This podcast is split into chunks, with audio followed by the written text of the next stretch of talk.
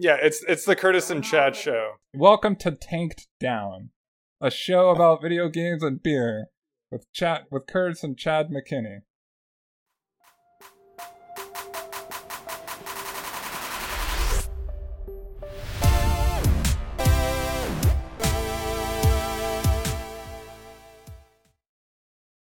Welcome to Tanked Up, the podcast all about craft beer and video games. I'm your host Adil, and this week I'm joined by not one but two guests. It's Chad and Curtis from Bitrot Games. How are you guys doing? Hello. Uh, doing very well. Yeah, doing great. Thank you for having us. Ah, it Uh, thank you a- very much for having us. It's good to be back, actually. I really enjoyed our first conversation, and I was sick. This Oh, time I yeah. feel much better. I'm definitely going to drink this time. Oh yeah, I actually had forgotten that you uh, you had to take it easy. I mean, uh, both my co-hosts have called in sick, or I mean, called in. It's sunny out, and the jubilee is on, and maybe some drinks have been had. But potato, potato. um, in fact, let's actually go straight to our drinks first, and then we can chat about what Bitrot's been up to since we last checked it. Uh, let's start with you, Chad. What are you drinking? All right, so it's a little early in the day for me, so this time I'm doing something a little bit easy. So this is uh, lighthearted ale from Bell's. Hmm. So you might have heard of the two-hearted ale from them. I actually got a box of like a, a bunch of variations on their uh, whatever hearted ale se- series. Um, the best one that I had in there was the black-hearted one, but I drank all those. So uh, now I'm having the nice and easy lighthearted, which is just like a pale ale version of the of the two-hearted. Uh, was the uh, black hearted like a like a black IPA or what was? Yeah, it's a black IPA. It was, you know, hoppy, um, resiny, but also like had a nice uh, roastiness. Salty and got a good mouse, mou- good balance. And so you've got um, what's the ABV and is there any fancy flavor text? Oh, this is like four. Yeah, this is four. So it's it's you know I, you know for an American pale ale that's like you know kind of average low for for an uh, English that's like that's like a full on like IPA territory. so it's funny. it's it's like uh, no, I'd say it's sessionable. He So, says, yeah, quickly glancing at whatever he has. Um, uh, cool. When you why don't you crack that and we'll move on uh, to Curtis and um, see what he's got going on. Okay, so I went old school and I got something I haven't had in a long time, which is the Trappist Rochefort. Oh. 8. My God, that's one of my favorite beers of all time. Um, yeah, so I'm the Trappist Rochefort 8. Fantastic beer. I haven't had it in probably a decade. Oh, really? Um, yeah. I, unfortunately, it's a little bit harder, especially where I'm at in Brooklyn. They don't Right. stock up the Belgian ales as much. We've got a good selection of American ales, right. but getting good Belgian ales is hard. Um, Did they But, not just you know, I- like at Bevmo out here? You can just pick up like they just always have Rochefort. At least six, if not eight. six is more common. Oh, but I eight's, eight's eight. by far the best one. I, I, I think the ten's a little too sickly sure. sweet, and the eight is, is one of the more perfect beers I've had. When I um, did my masters in uh, Amsterdam, uh, the small corner shop at the end of my road always had it in stock, and it was under five euro Yeah. for a bottle. Like I think it was like three, three twenty five. It was a luxurious time in my life. Um, excellent. Uh, well, There while you go. crack and pour that, um, Go go go! I've got um, eh, two local uh, breweries, Wiper and True and Verdant, uh, collabed. It's the Wiper and True Collaboration Series 22. It's a farmhouse spelt pils. Uh, Mm. it's got the uh, the hops are the Hallertauer tradition. It's 5.4%. Um, ABV, its IBU is 17. It's got Barke Pilsner and Spelt as the malts, and the yeast are Escarpment Labs Krispy and Quebec and Brettanomyces Q. That's a really interesting beer. Um, I hope so. I mean, having spelt as the as the, as the malt is already like fairly interesting, but like yeah, yeah, like the with the Brett and all that. That sounds really nice. yeah, and also It sounds like it's gonna taste like a barn in the best way. I, I love beers like that. They, they just have this kind of like hey, fresh oh, kind man. of uh, smell and taste. Lu- luckily, Yeah. um, I'll taste this I'm glad we're not recording video for because of the uh, terrible technical difficulties, but this is one of the worst starts to a pour I've had in a while. Uh, that, that that is strong. um, but while while I tame this pour, um, Chad, what does your uh, beer taste like? Sorry, I'm I'm, I'm t- taking it in. Uh, I mean, I would say it's definitely reminiscent of Bell's Two Hearted, but uh, certainly like toned down. So like, it's got that I think strong malt back uh, backbone to it, but it's not nearly as like thick and, and sweet. It's much more on the on the drier side, and and the malt I would say is is um, yeah more of a supporting role than than starring as much. And uh, the hops are yeah i mean they're they're a bit piney and i would say uh, kind of resiny uh, but still like balanced. it's not like obviously a super aggressive beer. it's only like 4% so it's yeah it's light and um, yeah, kind of what you expect i would say from like a a, a hoppy pale ale Mm. it's not it's not like um you know like a totally uh, boring pale ale. It's not like the kind of thing that like you know I drink it and I forget the I am even holding it because it's so forgettable. Uh, it's a it's a nice pale ale. So, I, but you know, I, at the same time, I wouldn't put it uh, at the top of like one of my favorite beers or anything like that. It's a nice sessionable pale ale. Yeah. Nice. Sounds great. We'll move on. Curtis, what's uh? Well, I mean, I think we've all had that, but I mean, if if if people in the audience haven't had the Rochefort Eight, can you can you tell them what they're missing? Uh, I'll try. You know, I don't know if I really can do it justice. Um, but here, I'll give it a taste here. Yeah, I mean, it's um, in my opinion, it's pretty transcendent. Uh, it's uh, effervescent is a good way of putting it. I feel like, um, I feel like there's definitely a strong uh kind of rock candy caramel flavor to it. Uh, it's definitely um, malt forward, not about hops at all. um, got some medicinal qualities. Clove. Um, Hmm.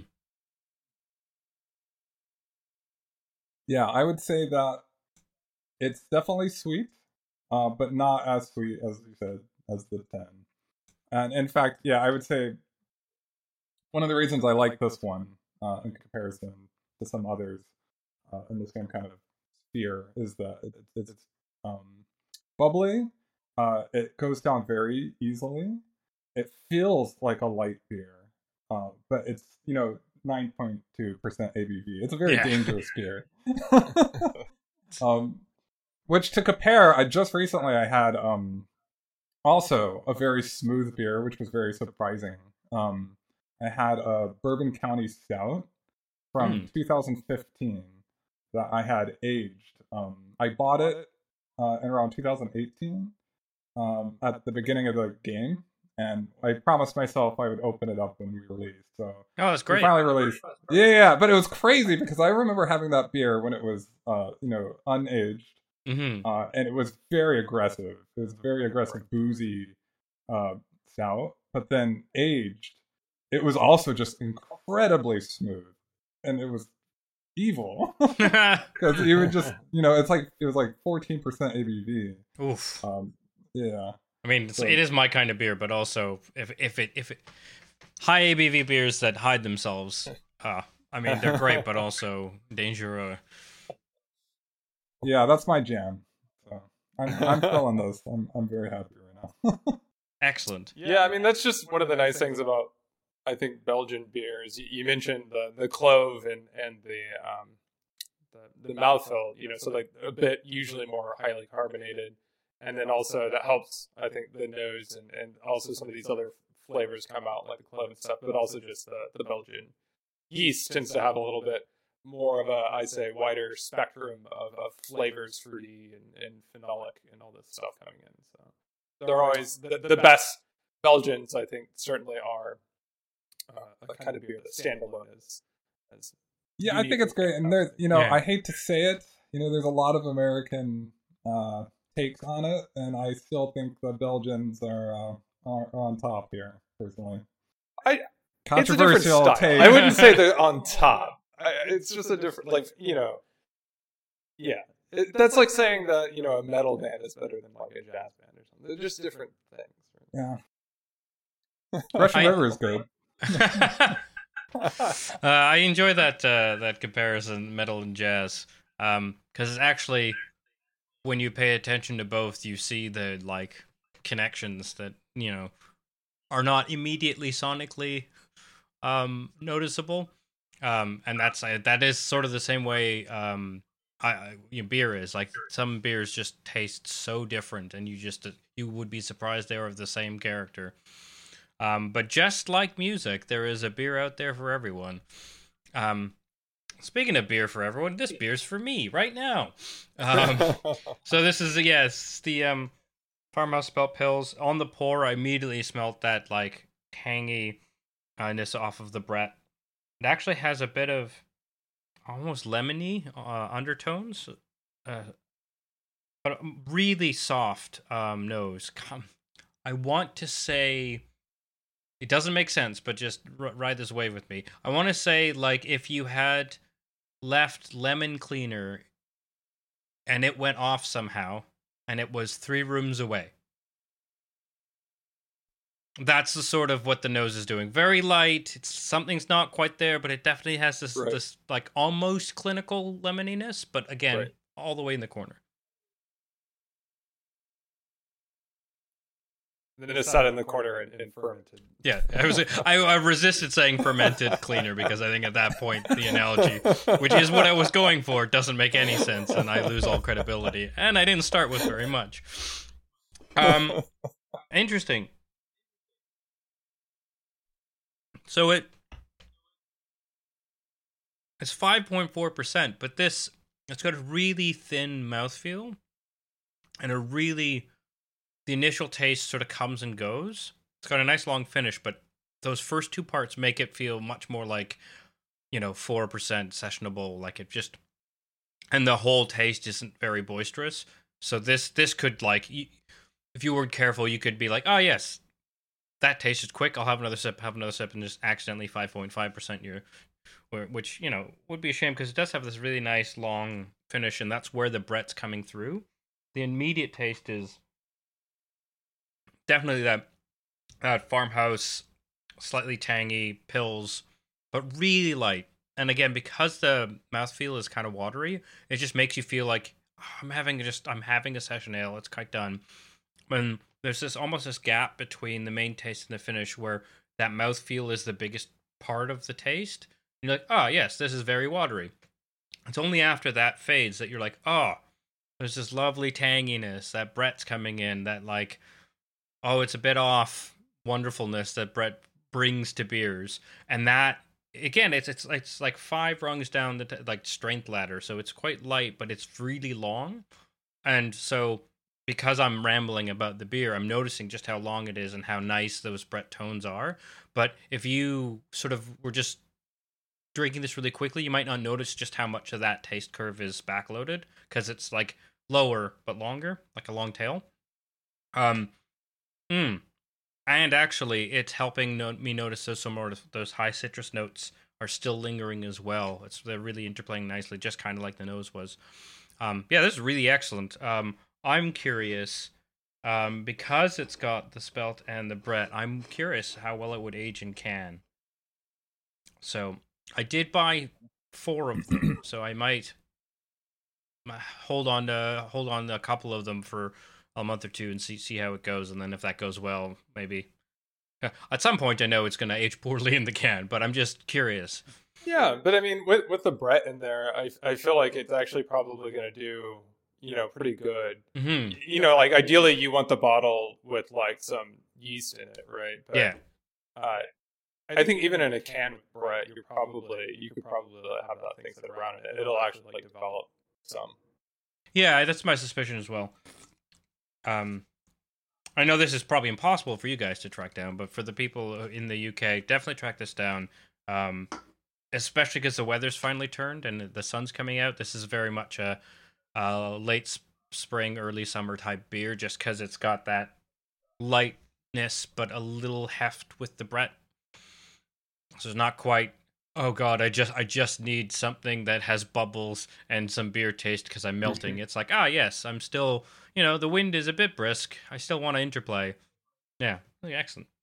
Ah, yeah, I'm gonna, I'm gonna be a little bit of an old man now, but uh, I, am just gonna like revel in the fact that you can get a beer like that in a can, and I imagine probably you got that relatively easily. Um, I remember, you know, 10, 15 years ago, getting a beer like that, like you, you couldn't just like walk down to the store and get a can of something like that. Uh, like you'd have to. I remember we the only place when we were living up in um, the Bay Area to get beer like that was Russian River, and right. for the most part, there was like one or two that you could get at select, uh, really like particular craft beer stores. Otherwise, you'd have in a bottle. Otherwise, you'd have to go down to the brewery and just get on tap, and that's right. the only place you'd see something like that. Whereas, like now, like the proliferation of, of I think um, the diversity of styles of beer has been wonderful. The other thing is that like it's not like these kinds of beers didn't exist. There are just a lot more I think region locked, right? Yeah. So like, when when I lived in England, one thing that I kind of saw while we were there was the I think influx of a lot of American influence on, on the craft beer culture there. Um, and certainly that happened vice versa. I mean, obviously in America we've stolen a lot from like Belgian beer, yeah, and German beer, and all this stuff. Uh, but it's been really cool to see all the all the mixture across like regions and cultures. Yeah, just to tag onto that, I think that that's sort of been the big difference in the past 10 15 years is like in britain we never had um like we didn't have microbreweries here um and i think that regional hey we've doing some weird stuff but come to the tap room yeah maybe they have if they've got a good relationship with a few bars they might can or bottle the like the most regular beers they make right but the whole point was you just come to the brewery and you know, yeah. and like in England, it, it was always just like, I mean, it would just be like the people who cask out for for regions, but like they didn't right, really have yeah. tap rooms, most of them, right? It's just like, oh, you come to this area, like here in the Southwest, or like a bit more Devon way, um, you, you can get a tribute, you can get a gem from Bath Ales, like you can get these standard ones. And when I first came to the UK in what 2012, those were in all the bars, and then in the meantime, uh, craft breweries came up, and those guys, and there it's about making things that are unique, but also in runs rather than in like sort of local small keg. We'll make this beer for our friends, kind of that vibe of a very, like you said, extremely local. Um, and like it's crazy because some of the more interesting players have all made um, deals with supermarkets here in the UK so that you can get like a Northern Monk or a Cloudwater um, or even Vault City, who are this great sour. Vault City just does sours, um, and they're in they're you know they're in Scotland, and they've just started making things for. Oh, I'm gonna get it wrong, so I'm just gonna say uh supermarket chain. And obviously, we we had the, uh, one of their guys on the podcast on episode. I won't look it up because my computer's temperamental, but um uh and he was talking about how it was right before that deal sort of came out uh, right after that deal came out, and it was like, oh well, so now now they're doing the like this is definitely our craft thing, but because of economies of scale for the supermarkets, we can have this sort of our bestseller and have it at this certain price range in the supermarket, and we'll just take a loss locally in our store for the stuff we make on our own runs in that sort of same bracket of tastes. So, just because we don't want people to feel like the devoted fans are getting screwed here. But it was a really interesting conversation about like, and it's that movement from like craft. Oh, but craft is like scalable. That's sort of the point. So when when you are successful in the way that like microbreweries never were, because again, it's like this pocketed locale. If you're not bottling and canning, then I guess you could do two batches at the same time of a beer and hope more people walk in the door, but it, that's the scale attribute you've got. Yeah. Anyway, that that's the ramble on microbrewing versus uh, craft brewing. Um, but we're here to talk. I'm here for it. Yeah, excellent. Uh, literally and figuratively. Um, uh, but I, yeah, I'm all about femto brewing. Sorry. Said I'm all about femto brewing. So you know you got you got micro Yeah. brewing, you know nano brewing, Pico brewing, No, no, no, no. yeah. Those those are too popular. Yeah, we're about femto. Nice. That's where you you put the ingredients in your mouth and let it naturally ferment. Exactly. You just kind of swish it around. oh dear. Um, but you guys are are are game devs who are not at the femto level. Uh, and last time uh, we spoke, you guys had just I think you just in the teaser. Was it for recursive Yeah. ruin? I think right. God, I don't even remember how long ago that was. It was the announcement video. That's what it was. Yeah. out. Yeah. And now the game's out. Yeah. It's been uh, a whirlwind. it's been intense. One of the in- most intense periods of, of my life, I would say, including doing the PhD. I was gonna say, and you've you have done a PhD. That's intense. I mean, literally, like so. I mean, it, it- were you? Is this not what you anticipated, just development wise, or was it like was it just like last minute things, or like just the way timelines go, or was it just like we knew this was going to be intense and it was intense? yeah, kind of the last part. I mean, uh, part of it is that it's not like when we're you're correct, we're not quite femto, but we're, we're still pretty small, right?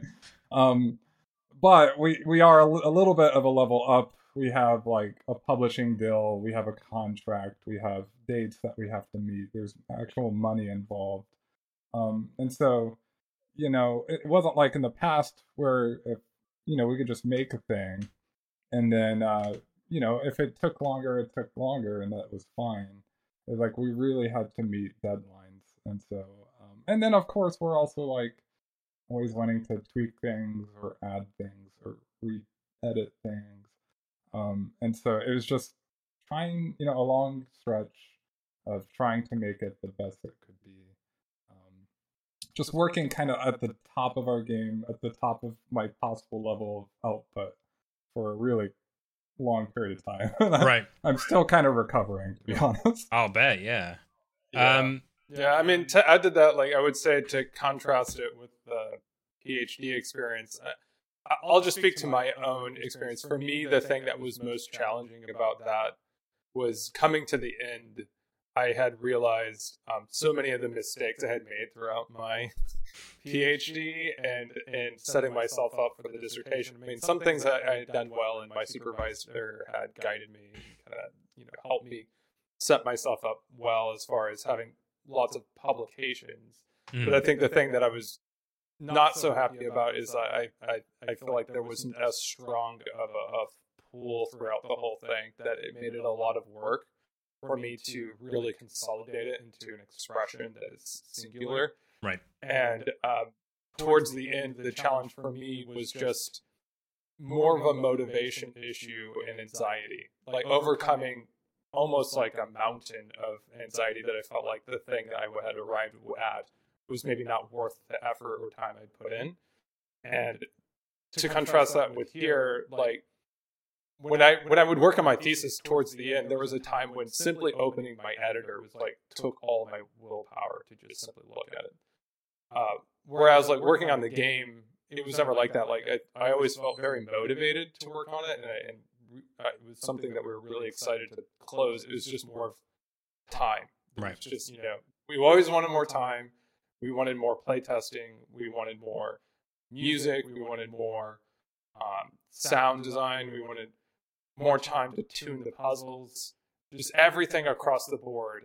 You know, we could have done to make the game even better, but it needed to be done on, on a certain date to meet our kind of timeline.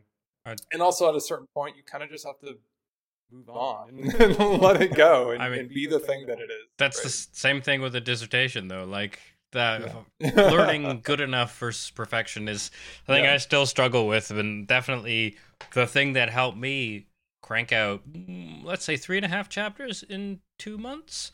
Um, Um, was- I mean, it was like the ideas Yeah. were there in my head, right? But I was just I was in the wall of anxiety. But was the fact that for reasons we definitely don't have time nor inclination to go into, I had a very strict deadline of uh, which was already extended because I lost my supervisor um 45 days before I was supposed to hand in. This was my sixth Damn. supervisor.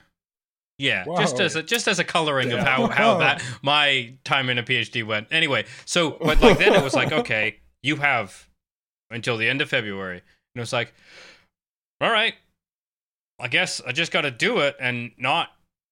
I like didn't have the time to worry about good enough versus perfection, and I feel like you're. I, I'm vi- so I vibed with the. We have a publisher, and I was like, actually, that sounds like the best thing because Um, one of the things where like one thing I learned well in my PhD was like scope creep is bad.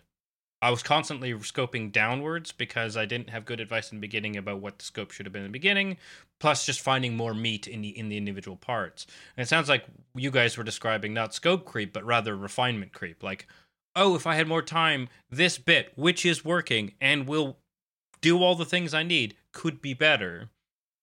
And like that's the such a dangerous thing because without that deadline, you could you, you could just spin all those perfectly concerted, well scoped um, moving parts until they were you know platinum or diamond, but they wouldn't. That doesn't get the game in hands. Yeah, exactly. I mean, it it's doesn't- exactly that. yeah. Um, the game is it's very human. Um, I'm very proud of it, but there are definitely parts. If I had infinite time and infinite money, you know, I would I would love to improve. But Hmm. uh, you know, perfection is the enemy of, of shipping, of being done. yeah. And we we did it. We have a released game, you know, which um, I'm pretty proud of. Um, speaking of Yeah, I- infinite, oh, well, I was going to segue with the infinite to, to, to describing the game, but I didn't want to cut you off. I I was just going to touch on, you know, I do think that in a creative endeavor, there's absolutely um, some truth to this sunken cost fallacy. And I feel like, you know, it, it touches everything from something as big as ship the game to, you know, there are times when I'm working on, um, you know, whatever, some uh, writing or music or sound design, and, uh, you know, something's not working and I, it's a it's easy trap to fall into to just be like, I'm just going to keep iterating on this, and I'm just going to keep jamming until it works. And sometimes it's it's honestly just the best idea to just cut the thing, do something else, Hmm. or at least go away from it for a long time and then come back later, uh, as opposed to just spinning your wheels trying to to make it better because you can waste. Certainly, I for myself at least can have, have wasted lots of time like really making this whatever sound, you know, Yeah, exactly so I- like I want it to be. Just to add on to that, I would say personally, I think there are kind of two, at least with composition, but I think probably this applies to any kind of creative endeavor. But I've always thought of it as there are Beethovens and there are Mozarts. and the difference being that uh, Mozart, music just came to him. He lived and breathed it. He could just fall down the stairs and compose a piece of music, right? Like, the dude just, it came out of him but he didn't really ever sit down and just like meditate and struggle with it. Beethoven struggled with it. Like he would go through many, many, many iterations of a piece and a melody, like a hundred iterations of a melody before he finally got the thing he wanted. And I have to admit, I like Beethoven's music more personally, but there's a lot. Don't get me wrong, there's some really great Mozart music. I'm not a dog on, on Mozart, but uh, yeah. So there's just different kinds. There are people who just it just comes, you know. Yeah. And for me personally, never been that way about anything I've ever done creatively. It's always been a, a struggle, a fight. you know. That's interesting because I I find that this for me the struggle is sitting down um and like starting but i'm very like Right. like i wrote half my dissertation in very little time and i actually think the last chapters were the best written as well.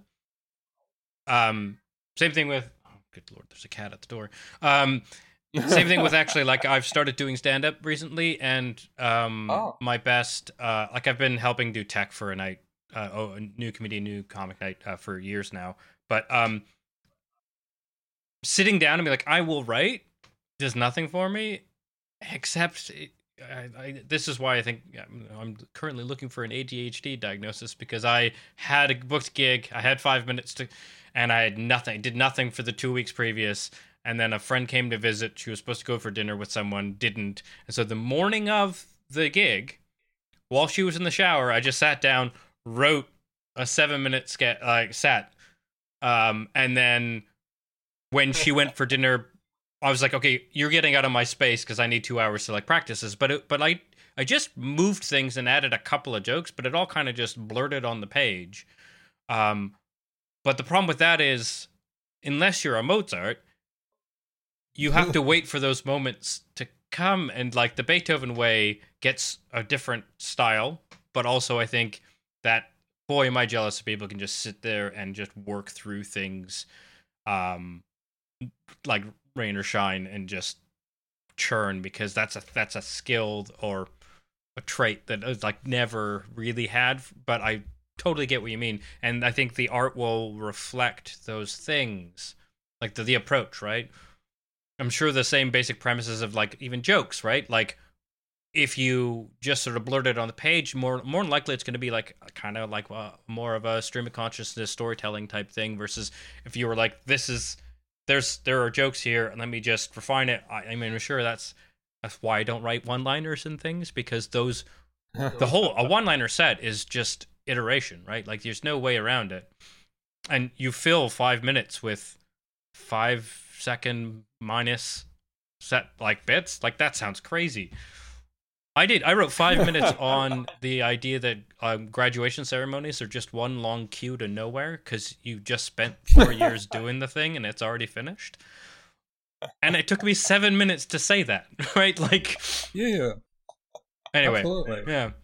I think you're right because um, you know Mozart's music is lighter, um, and I think it's but it's also kind of more natural at the same time. There's a kind of naturalness to his music, and for instance, that's one reason why I think he actually has some good operas under his belt. Whereas Beethoven's, I don't know if you've heard Beethoven's opera, but um, don't Not listen good. to it. he uh, he didn't do that very well, even if he did do it a hundred times. And I think it's because of that, um, the way that it came out, like you're, like you're saying.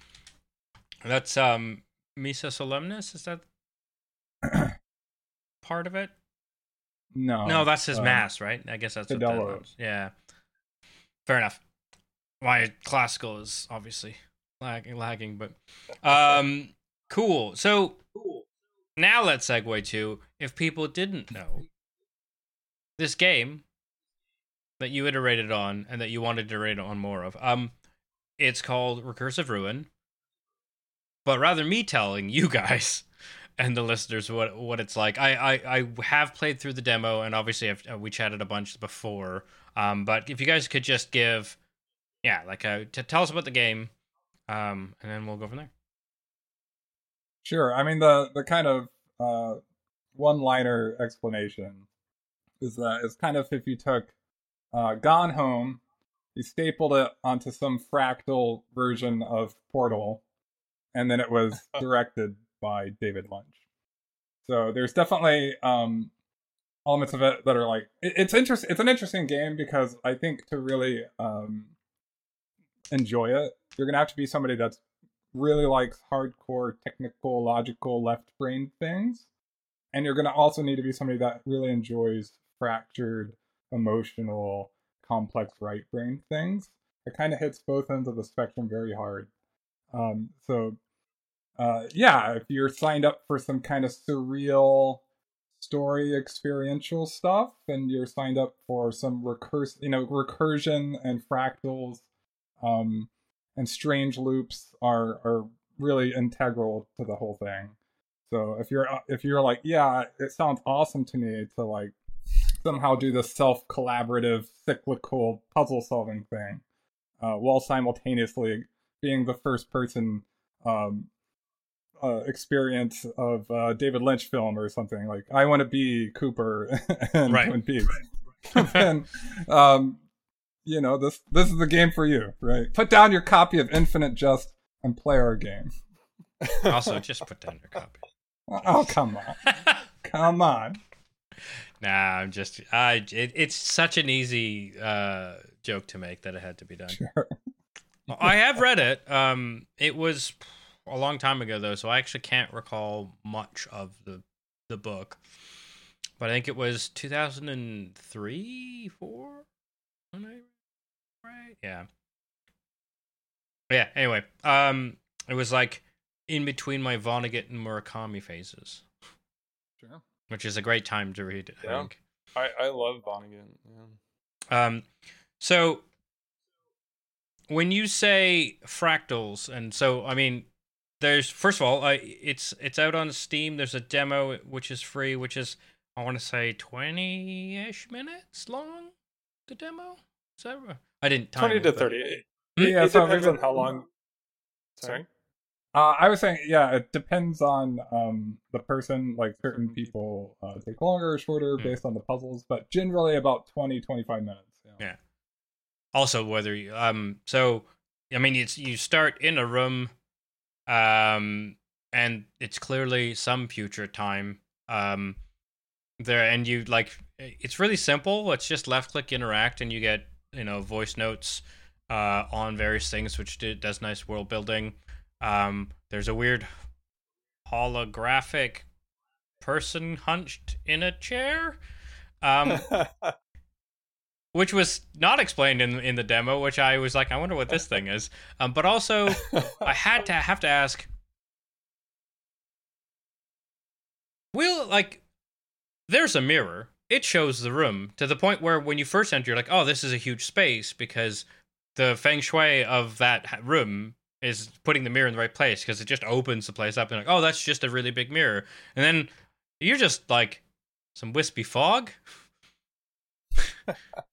And I was Yeah. like, oh, okay. And then I had this, like, this, because I've talked to you guys about this game, and I had this cognitive dissonance of, is this because games don't normally give reflections? Oh, but I have something. And now I don't know if, if this is like, oh, yeah, we're just video game with a mirror, or you guys have put something in your David Lynchian stuff such that me starting the game am already not in the good sort of place physically. Um, which I really enjoyed because again, if you if there was no reflection, that's just video game. But there is a reflection, and it just piqued my curiosity, and I really liked that that was like within the first thirty seconds of, of me playing. Yeah, you got it. So uh, you got to watch Hbomberguy's uh, history of mirrors in video games. It's like a three-hour history Oh, of the technology of mirrors in video games. it, it should really be the hacks of mirrors in video games. Uh, but yeah, I mean, so it's interesting. Mirrors are um, really heavy duty. They're not a simple thing to take on. oh yeah. Um, so you know, you gotta.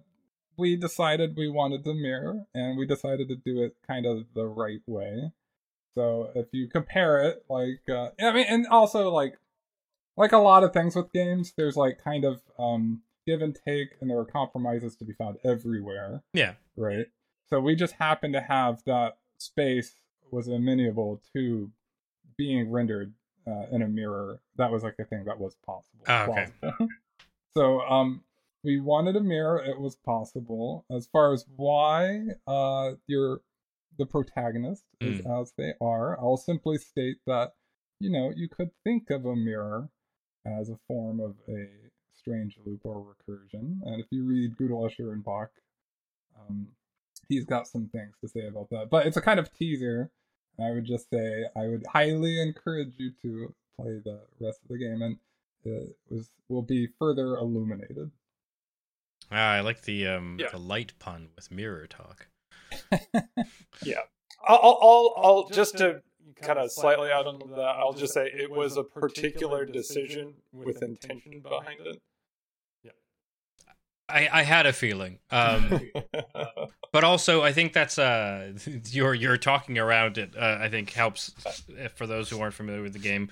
Uh d- loops are obviously the key here because once you um my one complaint I will say is that um you I found the game case and couldn't interact with it. And then and then I came back and then I was cued by the game and then the disc was just beside the case. And I, I, I, I, I, I, I, I'm giving you a hard time, but I was just like, ah. Because like You want to see that case open up, right? yeah, kind of, or just, or just be the like my click opening it and making it pop out versus being told the disc is there and it, it sort of popping out and then it being there before I could like check the case. Yeah. I believe the in lore fiction here is that Behemoth got into it before you could. Mm. That's fair. Uh, Yeah, but but like I said, like I think it was because I was so in the world because it is a really really good intro, and then it was like, oh, that's just out now.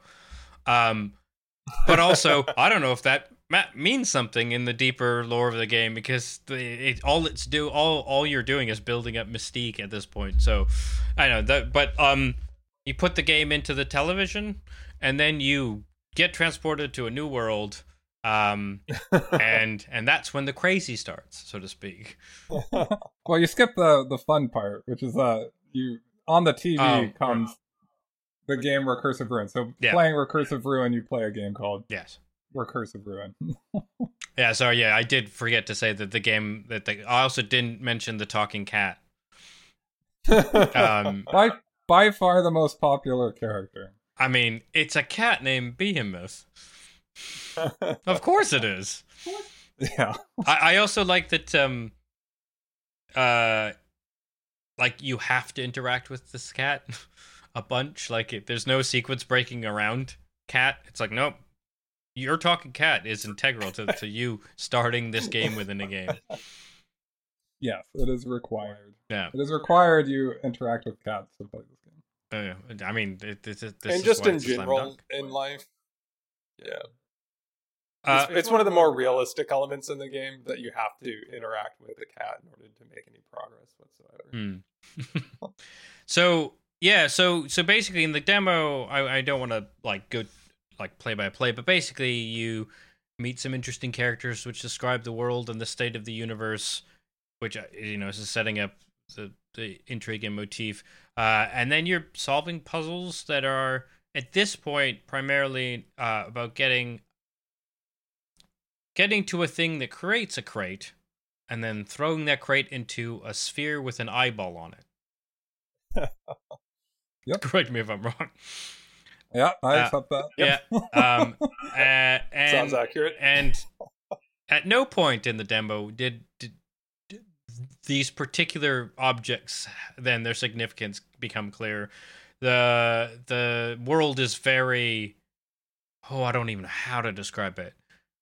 The aesthetic is um yeah, uh otherworldly in the sense of you have like very clean lines and segmented things and you know really light on the textures. It's very much like think like metals and plastics sort of just shiny bits and bobs creating a world or at least a part of a world. And then as you look around you realize that part is hence the fractals uh, is repeated ad infinitum in all directions. Um and in the brief time with the demo you really figure out that like this isn't window dressing and like part of the like the, the core puzzle mechanics is is figuring out how to make use of that repetition. Um and then i guess i'll just top off the description with at this point in after the demo you have left click is your interact and then um right click is move the games that change the world in one significant way which is at least tends to be raising a platform which is just a chunk of the world um, which will again will raise all the re- the repeti- rep- repetized repeated that's the word repeated chunks um, uh, and then you have you you get introduced to a shrink mechanic which makes you smalls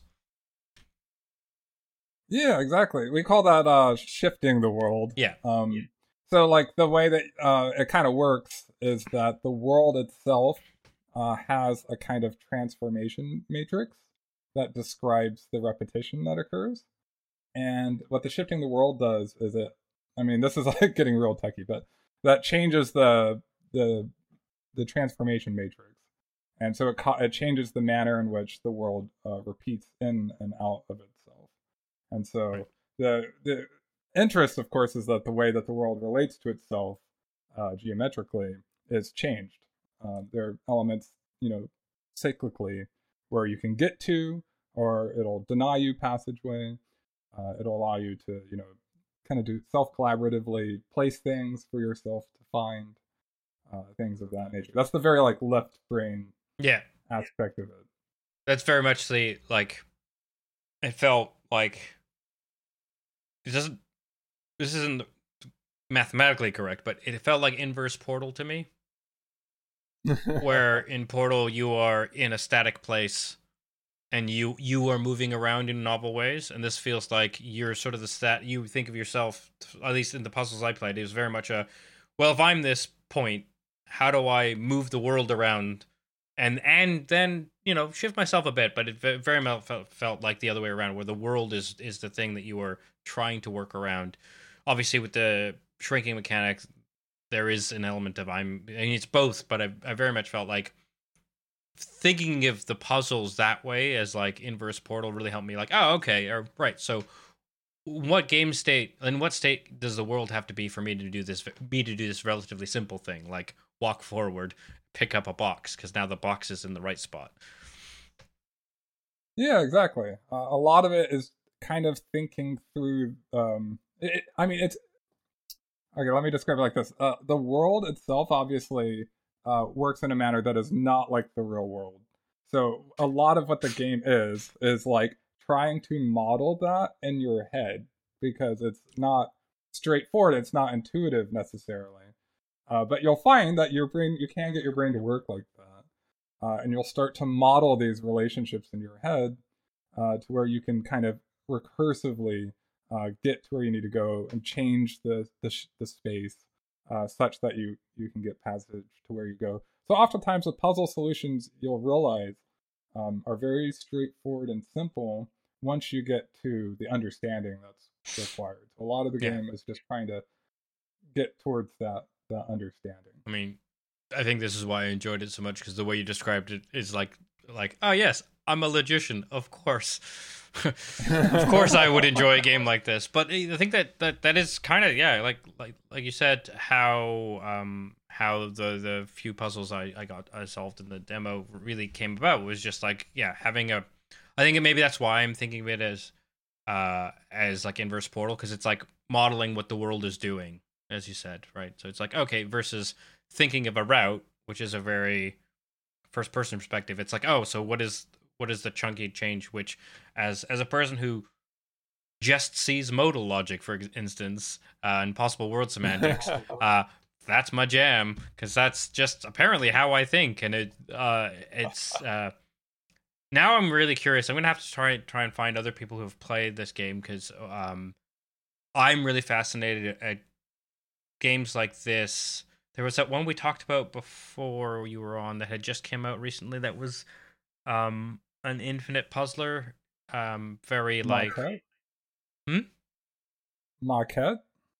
Yeah, I think that was it. Um, and it was super interesting talking to people who played that to see which types of puzzles they tripped up on, and be like, and be like, oh, boy, humans just think real different, don't they? Um, honestly, I have to say this was one of the most challenging aspects of making the game is um, balancing puzzles uh, especially our game is pretty linear because it's trying to do this uh, kind of narrative thing, so it ends up yeah. being more linear. And um, there are just people just think differently. There's so there are just some people where certain kinds of puzzles are just inherently more challenging for them. Whereas other people, you get they get to the next puzzle and all of a sudden it flips and they get it, and then somebody else yeah. they just really trip up on it. And then there are some people who are just like, um, yeah, just geometrically, their brain just really clicks, and they're they're just kind of naturally very good at it. And there are other people who are just you know they enjoy it, but it's it's definitely more challenging overall. That was very hard to balance. um, yeah, yeah, and to add to that, I think part of the challenge for us in making it in that it is so linear is is I, I think that there's been a lot of big puzzle games that have come out since since Portal and I think one of the innovations that has turned out I think to be a good idea is to have maybe more of a collection or a cluster or a cloud of puzzles wherein you don't necessarily have to solve every single one in order to make progress in the game. Whereas in a game like ours, uh, every single puzzle in the game is an off ramp for somebody, right? There's probably Right. every single puzzle in the game, someone stopped playing the game because it could solve that puzzle, Right. Which is a difficult thing to grapple with.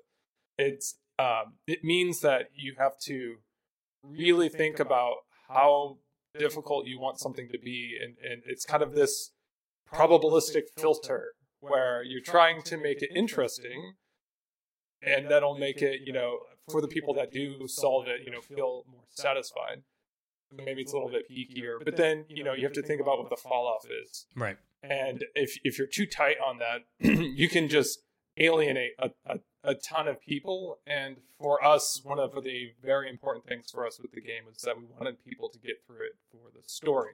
I was about to say the, being narratively focused must make that extra challenging. Exactly. So, you know, if we were going down the route of just making the most hardcore puzzle game ever and the narrative wasn't as important or or is something that you just experienced more ambiently, then, you know, I think we could have balanced it to be a much more challenging thing with a lot more puzzles in it. But it was more of a balanced ga- game. So a lot of uh, development time was spent trying to figure out, like, is this too hard or is it too binary? Uh, is is the hint sufficient? Are people going to be annoyed by the hint? Can they figure it out even if they uh, even if they decide to read the hint? Um, and and yeah, and then trying to make sure that the game is still enjoyable for the people that that can solve it, right? Because you can tune it to where everybody solves it, but then it's not interesting at all. Yeah. So this, yeah, this was I think probably the hardest part to to nail and, and balance for for the game. So this was actually one of the questions I, I had I wanted to ask you guys, which was uh, around the hints, right? So uh, when I played through the demo, I did I did the like standard, hey, I'm I'm I'm not just a player. I'm trying to talk to the devs. I'm you know review or whatever. So it's like, oh, okay, I'm gonna look around a lot more, but I'm gonna see these hints, and I and I, the hints were. I also have a habit of breaking games because I always choose not the path the that people think. So like I got a couple hints um not in the order I think the average person might have got them just cuz it was like oh that that doesn't make sense. And the next hint came in like oh okay so it is what I thought it was cuz I wasn't but like then I, I it occurred to me it's like oh this is pretty well spelling out how to solve this puzzle. And well, obviously because I just played the demo I was curious like I I, I just are the hints like was that specifically to show off here's the demo everyone will finish it these hints are straightforward and uh, you seem to indicate like there are hints throughout the game of i'm gonna guess that they become a little more esoteric but I, i'm just just going off what you said um just speaking to like what um what that hint system is in the the whole game and then how you approach that with the problems like that tension you mentioned earlier Yeah, so at the beginning, I mean, at the beginning, I would say they're more tutorial than hint. Mm, And Chad and I had even discussed the possibility of making it a separate system. Um, the problem is, is you you run into this issue with every new mechanic or concept you introduce to a player has a cost to it. So you have to do this cost benefit ratio of is it worth it to have a separate hint versus tutorial system that look different that might even need to be interacted with differently? Is that you know doing enough to justify its additional complexity? We landed on uh we'll keep it because it's only gonna be once.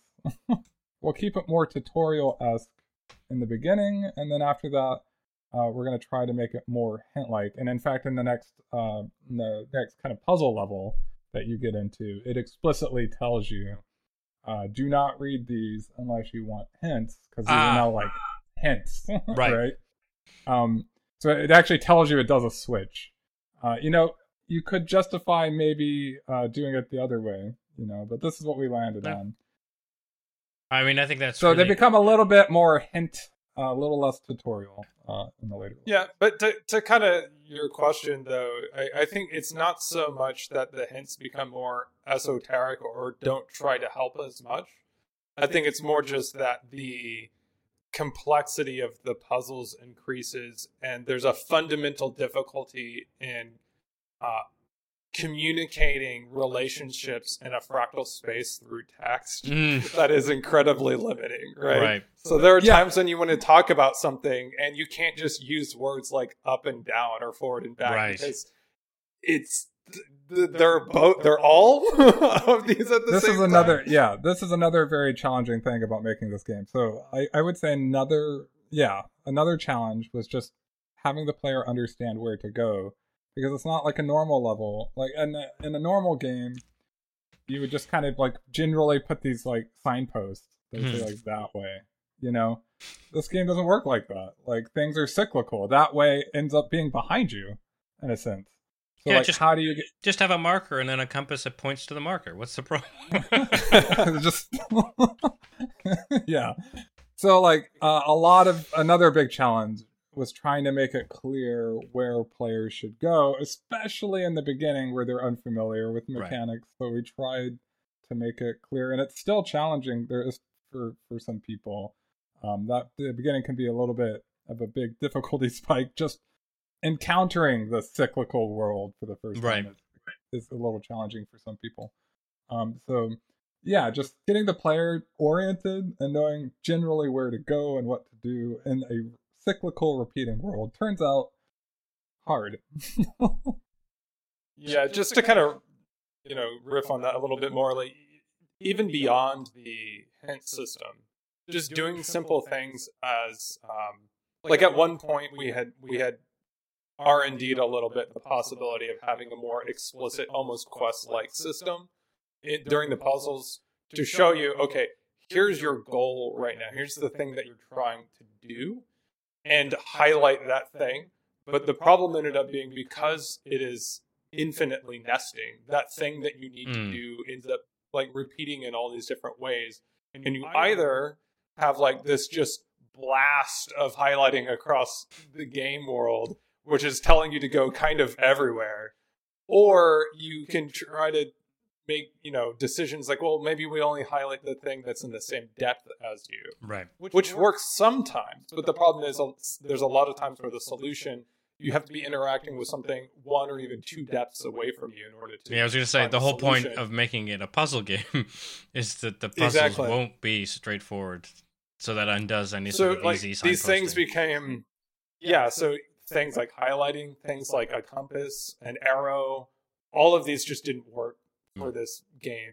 And you know i think really what ended up happening is we realized uh, at least for the way we were making the game and the game that we made there was not really one solution. And so really there's kind of um, a family of puzzles in every level that lean pretty heavily on a particular mechanic Right. per level and kind of really the solutions are are particular for each one of those levels to try to make those the most clear as they can be Interesting. So, when you were mentioning like different approaches to puzzle games, um, it and I, I it occurred to me that I don't think I've ever seen sort of like a Metroidvania puzzle game where the Metroidvania like the log the skills are just epistemic.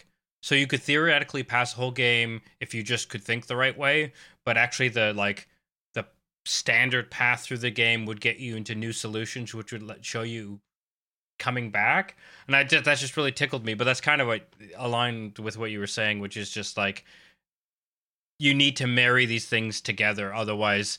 You know, you never get to that other part. And if it's a if, if it was this epistemic Metroidvania type thing, that would be like some bonus extra thing. But obviously, to get through a narrative, you don't want people never noticing something in a corner over there. Yeah, Exactly. so I actually I mean, think that's it- a perfect description of the witness, for instance. Yeah. So I, I would say, yes. you know, that is an epistemic Metroidvania, like through and through. But the difference is, is that uh, the witness, I think, was happy to let you play uh, with having no understanding of the narrative whatsoever. Yeah. Um, And, whereas and our you kind of need to. Yeah. Like you could just play the game. Yeah. Whereas I think our game, uh, you know, is heavily invested in the story. Um, it- you really to appreciate the game, you really, really do need to engage with it, and so you have to engage with it kind of linearly. Uh, and so that that definitely shaped the way that the levels came about and, and, and functioned itself. The the It's all very braided together. Yeah. you know. the, the irony of needing to think about your game linearly is not lost on me. Yes, I mean it's like the cyclical linear thing. Yeah. Yeah, one thing I was going to say is there's actually kind of a genre around this premise. I don't think it's as cleanly executed in every instance of it, but uh, have you ever heard the term Metroidbrainia? Oh, I haven't. No, I it immediately makes sense. yeah, it's this kind of idea that like, okay, you have, you know, this open explorable space. There's things that are gated off, but it's not necessarily like an RPG mechanic or a weapon or you know power up that gives you access to them, but rather knowledge of how to interact with them. That really is the thing that lets you get further and will encourage you to backtrack and interact with things that you've seen previously. So I, I think it's it's a really interesting one of the games that I saw kind of included again in this cluster, and I don't know that I would say it's the cleanest execution, but um, Return of the Obra Dinn is Right. something where they give as an example, and I do think it has some of it. It's not it's not you can't go anywhere in that game from the very beginning, but there's a lot of things that you can get further in by backtracking and knowing certain events. Yeah, but I but there's also like, a certain amount of sorry. unlocking that happens. Yeah, I will say that one big decision we made with this game about uh, towards the early part of it that shaped it fundamentally was, um, you know, like how do you uh, place things in this world? How does it progress? And one idea was that you could have had it, and we did do some prototyping to this, where each uh, puzzle was its own separate world that repeated, and you know, kind of like Portal esque. And so in Portal, you have like a puzzle, you go to the next room, you have a separate puzzle, you go to the next room, you have a separate puzzle. Our worlds don't really so we tried kind of something like that Mm. at first. And our the repeating nature of the world just made it not work at all. It was fundamentally kind of broken because what we realized was that learning how a repeating world relates to itself is a kind of uh, learning curve in and of itself. Right? Right.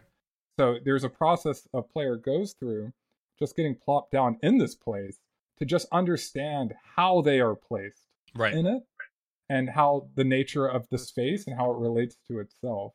And so it ended up making a lot more sense. And what we arrived at was the idea of having larger levels. So before they were much smaller, All right, because you were trying mu- to. Right. much larger levels with several puzzles, sets of puzzles, families of puzzles, uh, with a unified mechanic, kind of uh, be the main way that these levels ended up working. We also couldn't do, also just to give another thing we couldn't do, uh, you know, we had thought about doing an open world thing.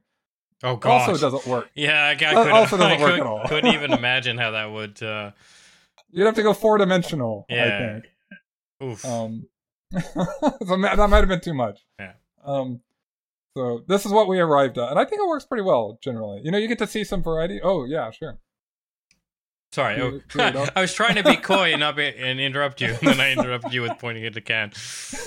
Uh, so, so we have this new um, format where we do two episodes um, a week instead of what we, you know, our epic long ones. So I'm just gonna tag us out. Like I have to do so much editing, so I'm just gonna be like, it's fine. I'll just ramble a bit, uh, but you guys can just keep your recordings going, and then I'll chop them at the right point. Um, so now that I've hijacked, if you could finish your thought, uh, Curtis, uh, and then and then we'll go and say our last things about the the beers, and then we can ramp back into the things, and then start chat, chatting uh, as well. Yeah. So my- just my final thought is like uh, I actually think we arrived at. I think probably it's a solution at least I like a lot, if not the best solution, of having each space be unique. It relates uh, to itself fractally in a unique way, uses a unique mechanic, and we get to have a unique aesthetic for each level. Uh, and I think it ends up lending a lot of variety to the game. you know, I haven't read much reviews of like, oh, it just repeats the same thing over again. A lot of people say like there's a lot of variety. I mean, it does, it does, right? But it's not the same mechanics. oh, it's like oh, so no one understood how the game worked if they didn't Nobody understood. It is all different spaces. Uh, Yeah. I mean, yeah. to that point, yeah. Sorry. No, go ahead. I was just gonna say, um, I, I think for this game, for the story that we wanted to tell, the thing that we wanted to say with this game, we landed on um, the right solution for it. But I will say that if we were ever to make a puzzle game again, which I'm not sure that we would actually, because I feel like making it has so many perils. But one of the things I'd probably be putting a lot of thought into is this kind of more open world that isn't so uh, requiring the player to to solve and engage with every single puzzle. Right. I, I do think that there is a real cost for that, and um, it, it's it's a cost of for everyone because it means that there are going to be people that like the game just feels super difficult, and then people that feel like the game is too easy. Whereas like if you can spread it out and you can make some of the content optional, you can kind of make everyone more likely to be happy with what Right. they got out of it. Um, yeah. Well, and- and similarly, like if narratives are locked away, or like, because some people skip all the cutscenes, and so again, if you have a more fluid approach to things, then they can kind of stream from puzzle to puzzle and be happy. So yeah, I get why that would be like. I, as a counter argument, I'll just throw this gauntlet down real quick before we get beers. Um, but I will say, I think that in games there is this tendency to try to make everybody happy, but I and try to make a game all things for all people. And I do think that there is something to be said about a game having an identity, you know, taking a stance, being like, this is what this game is. It's not going to be for everybody, right? But the people who really uh, vibe with it will get something greater out of it than just kind of a oatmeal of like generally consumable mush. I, I mean, I agree with that. I think it's all about balance and what you want for the particular game. Like, so for us in this game, the puzzles are important, but not the only important thing. Right. A different game with different concerns might balance things differently and may steer more people towards different parts of it differently. And I think that um, next episode we're gonna chat a little more about the aesthetics uh, and um, the narrative, um, and uh, and obviously that'll tie us back to the game mechanics. But for now, um, Chad, last thoughts on your beer? Yeah, one of the I, I'm I'm through it now, which is not surprising since it's you know pretty sessionable. Um, the thing that I think I'm left with it is that as far as uh, session beer goes, I thought it was great. I really enjoyed that it has a kind of lingering lingering bitterness to Mm. it. Uh, that you know, there's a lot of other sessionable beers I could drink that I think, you know, I drink it and as I said, I kind of forgot I, I drank it by the time I'm done with it. But this one, I feel like I actually got something out of it that was a little bit longer lasting, and it, it has this kind of yeah, um, foresty, uh, piney Piney. kind of um, yeah, kind of lasting bitterness to it um, that I enjoyed. Excellent, Curtis. Yeah, I mean, uh, I have to admit, for me, uh, this beer is kind of nostalgic. Uh, you know, there are certain just flavors and songs and things that are iconic and nostalgic and just bring you back to a certain place. So this is just really bringing me back to to my time in, in England and in Europe. Um, you know, touring with bands and stuff. Uh, and so, yeah, I love the flavors. I love the taste. Effervescent. It's sweet, uh, but not cloying. It's uh, complex, but uh, smooth. So, uh, yeah, it's great. I'm Yeah, I vibing it. I mean, I having being in Europe, uh, I think uh, if I can find a shop that has it in stock and is open, thanks to this Jubilee weekend, I am gonna have to track myself down a bottle because I think it's been almost two years. No, I think. Ooh, I don't think I've had a Rochefort eight in the but since the before times. Um, which is anywhere between two months in the way I feel and 17 years also in the way I feel, but practically more like two and a half years.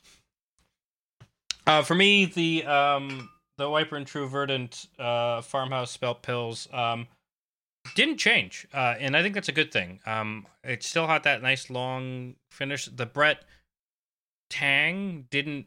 So one thing I was wondering about because it had that sort of longer finish is whether my palate would acclimatize, and I think it might have shortened a bit, but really, it just it still lingers. I still taste it, and actually, if anything, when I got used to the Brett, the lemon, so that, that light citrus uh, on the finish just got a little more apparent as the beer went on, and I think that made it a much more rounded finish, and that's why I like slowly drank it because again uh, that finish was so nice that I didn't really feel like I needed to replace it with anything. Um, but yeah, that's um, that'll do us for this episode. Um, if people wanted to see what you guys do and uh, slash buy your game, where and where would they find you guys, and what would they do? Uh, well, you I- can I- follow us. Uh, it's my fault. I should ask Twitter. one of you. This is bad hosting. I was gonna say you can you can follow us uh, on Twitter at Bitrot Games if you just want to follow the studio. Uh, individually, we have our own Twitters um, at Dr. Chad McKinney and at Dr. Kurt McKinney. Uh, additionally, if you want to find out more about the game, you can just go to recursiveruin.com and there's a little blurb there as well as a link to just take you directly to the Steam page if you want to uh, check out uh, the game. I would certainly encourage people to play the demo. Uh, it is a particular configuration of ideas, and I think that um, there's, as we said, a strong emphasis on the narrative and the puzzling elements. Some people may resonate with only one of those, and so you maybe just give it a shot and see if it's your kind of thing. But, but yeah, you can check it out there. Anything else to add? Yeah, I hope you like the game. Yeah, excellent. Uh, well, you can find us at Tanked Upcast uh, on Twitter. I'm at the Omniarch. You can find all the things we do here at outoflives.net, at outoflives.net, or Out of Lives Network on the Twitter or the Twitches and the YouTubes. Although the Twitches are not happy with me these days, um, and YouTube. we'll see what you guys will see, given that we aren't recording the video because ooh, my computer's angry at me. Um, but yeah, that's that's it for this episode. Um, so thanks again, guys, and uh, we'll catch you both next episode, which will be three days from when uh, you're here listening to this, listeners, dear. Um, all right, take care. Cool. Take care. Oh, and Chad's just not gonna say goodbye. Damn, Chad. www.outoflives.net. My head is dying down. I know. I've known that for years, Chad. People are missing this comedy gold.